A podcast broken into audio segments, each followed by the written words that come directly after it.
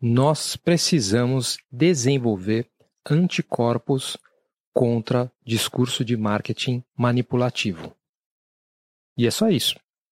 Só isso que eu quero dizer nesse podcast. Se você quiser parar por aqui e fazer outra coisa, fica à vontade. Mono Estéreo. Um episódio recente do Freakonomics Radio, que é um podcast norte-americano, trouxe um questionamento bem interessante a respeito da eficácia da propaganda online. Será que a gente já não desenvolveu mesmo anticorpos contra a propaganda online? No que efetivamente a gente clica?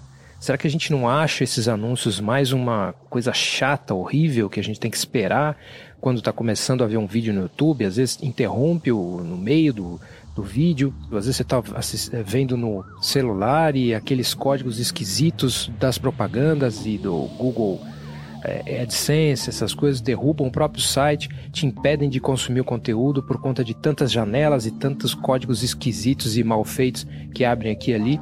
Parece que certa área da propaganda online começou a, a ser tão problemática que a gente desenvolveu anticorpos. A gente não visita mais aqueles sites cheios de propagandas, a gente tenta fazer todo qualquer tipo de gambiarra para não ver os anúncios no YouTube, enfim. Eu imagino que você saiba do que eu esteja falando.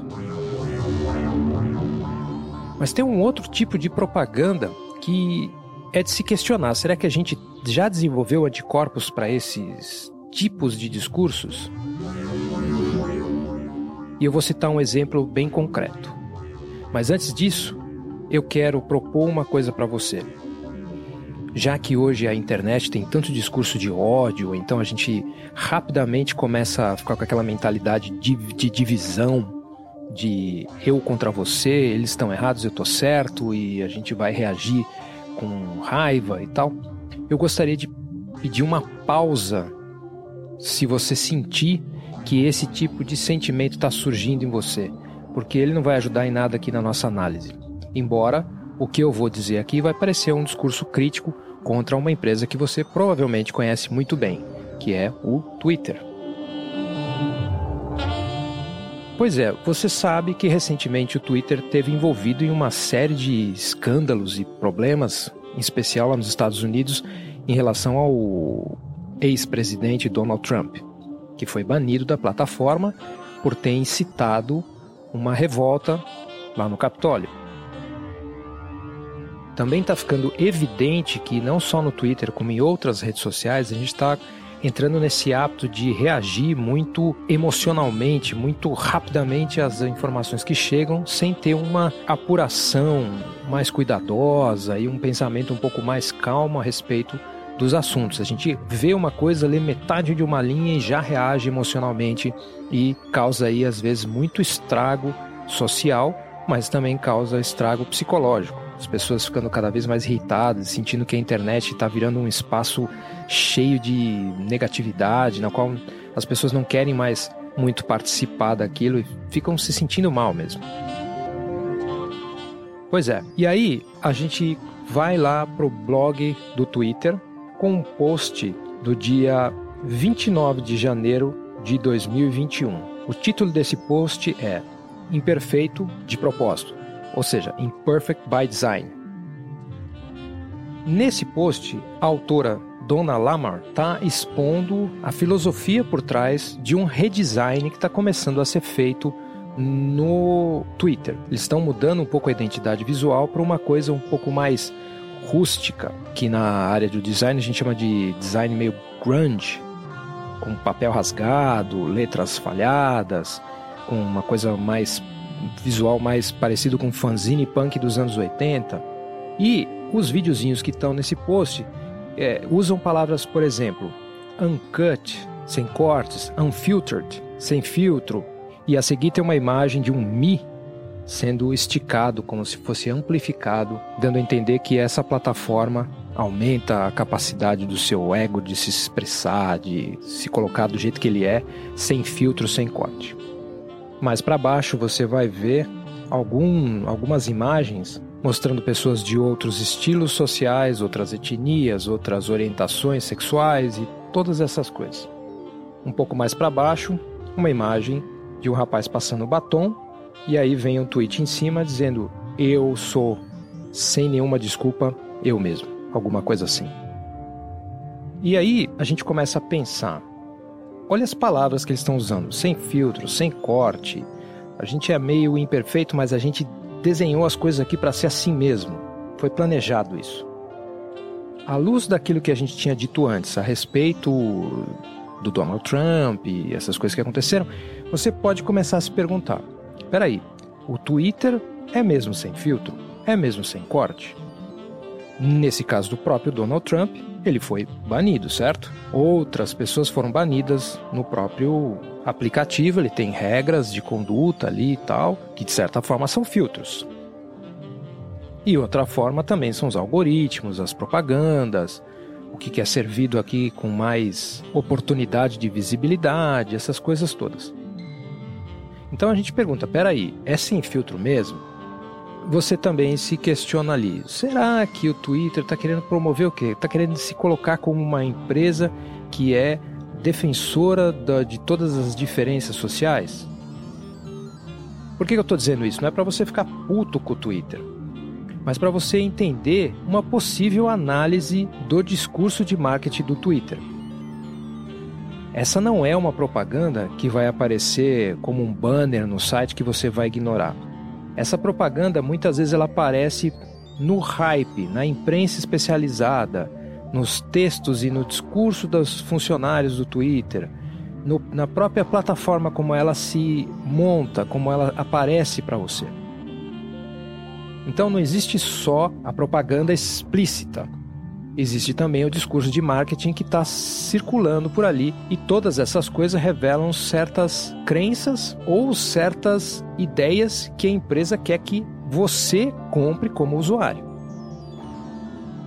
Então, de repente, você pode ser uma pessoa que vai se defender muito bem de um banner, já desenvolveu esse anticorpo aí para o banner, mas muitas vezes a pessoa não desenvolveu um anticorpo para o discurso de marketing que está embedado, que está implícito em todas essas plataformas e serviços da tecnologia. E esse é o ponto no qual eu quero focar. Que nós precisamos desenvolver um olho capaz de se perguntar essas coisas quando a gente ouve discurso vindo das empresas de tecnologia. Nós estamos passando por um período de deslumbre da tecnologia. Pasmem, porque já, a gente já está há um bom tempinho usando essas coisas.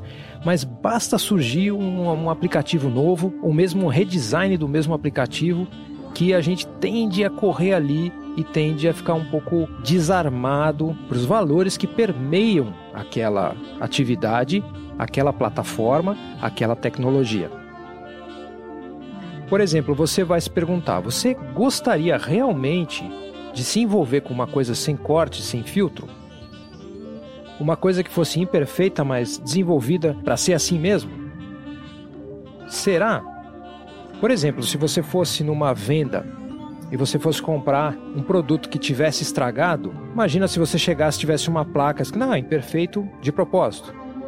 Imagina, se para você comprar um produto numa uma loja já é perigoso acreditar num discurso desse, imagine então para comunicação. Você acha que isso representa mesmo a sua etnia, ou a sua orientação sexual, a sua visão de mundo, as suas crenças políticas? Você acha que você é uma pessoa melhor quando você reage emocionalmente a uma notícia? Você acha mesmo que esse tipo de discurso agrega valor para você? Eu não estou aqui para responder para você, você acha? O que eu acho que acontece aqui é que essas coisas são vendidas com um quê de fashion, como se elas fossem legais, como se elas fossem estilosas, como se fosse ser mais inteligente agir dessa forma. Todas essas coisas são questionáveis. Imagine, se em vez de criar o Twitter eu tivesse criado uma outra ferramenta que permitisse que toda vez que eu postar alguma coisa eu vou pensar muito bem sobre aquilo, eu vou imaginar quais são as consequências que, que aquele discurso meu vai, causar, consequências sociais, políticas, psicológicas, para mim mesmo, para os outros. Se essa ferramenta existisse num nível tão popular quanto o Twitter, por exemplo, certo que ela não ia também ser a solução. Então, eu estou fazendo essa digressão toda aqui, mas para de novo chamar atenção para esses discursos que estão por trás aí do marketing. Porque eu não acho que as pessoas do Twitter tenham feito esse discurso aqui porque elas são exatamente maldosas e querem realmente fazer as pessoas ficarem maltratando umas às outras ou causar revoluções é, e destruir a democracia.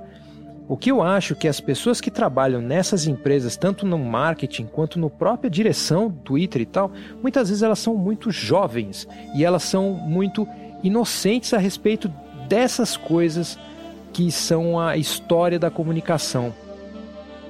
Então eu acho que essas pessoas elas entram nesse desejo de ser hypado, de estar tá em outra coisa inovadora, de estar tá na crista da onda, de ser interessante e não percebem as consequências do que elas estão fazendo. Então cabe a nós, consumidores, usuários, pessoas de modo geral, quando chega num discurso desse, quando percebe essa propaganda por debaixo dos panos, que não é aquela que está no banner, que não é aquela que vem e destrói a sua fruição do site com um código mal feito, essa propaganda sutil também pode ter um efeito muito ruim. Então, quando a gente se associa a essas empresas de tecnologia, é interessante que a gente tivesse esses anticorpos para começar a pensar: mas peraí, o que está sendo dito afinal aqui? Antes de assinar, antes de colocar o seu e-mail lá, o seu telefone celular, antes de criar o seu perfil ali. Então era isso que eu tinha para dizer hoje aqui neste episódio do Mono Estéreo. Se você acha que esse trabalho aqui é um trabalho interessante, se você gosta e quer apoiar esse trabalho que eu faço toda semana aqui, é só passar em eduf.me, eduf.me barra apoie. Então é isso aí. Até quarta-feira, na minha newsletter, texto sob tela, e na sexta-feira com um episódio novo do Falso Profundo. Obrigado por ouvir e até a próxima.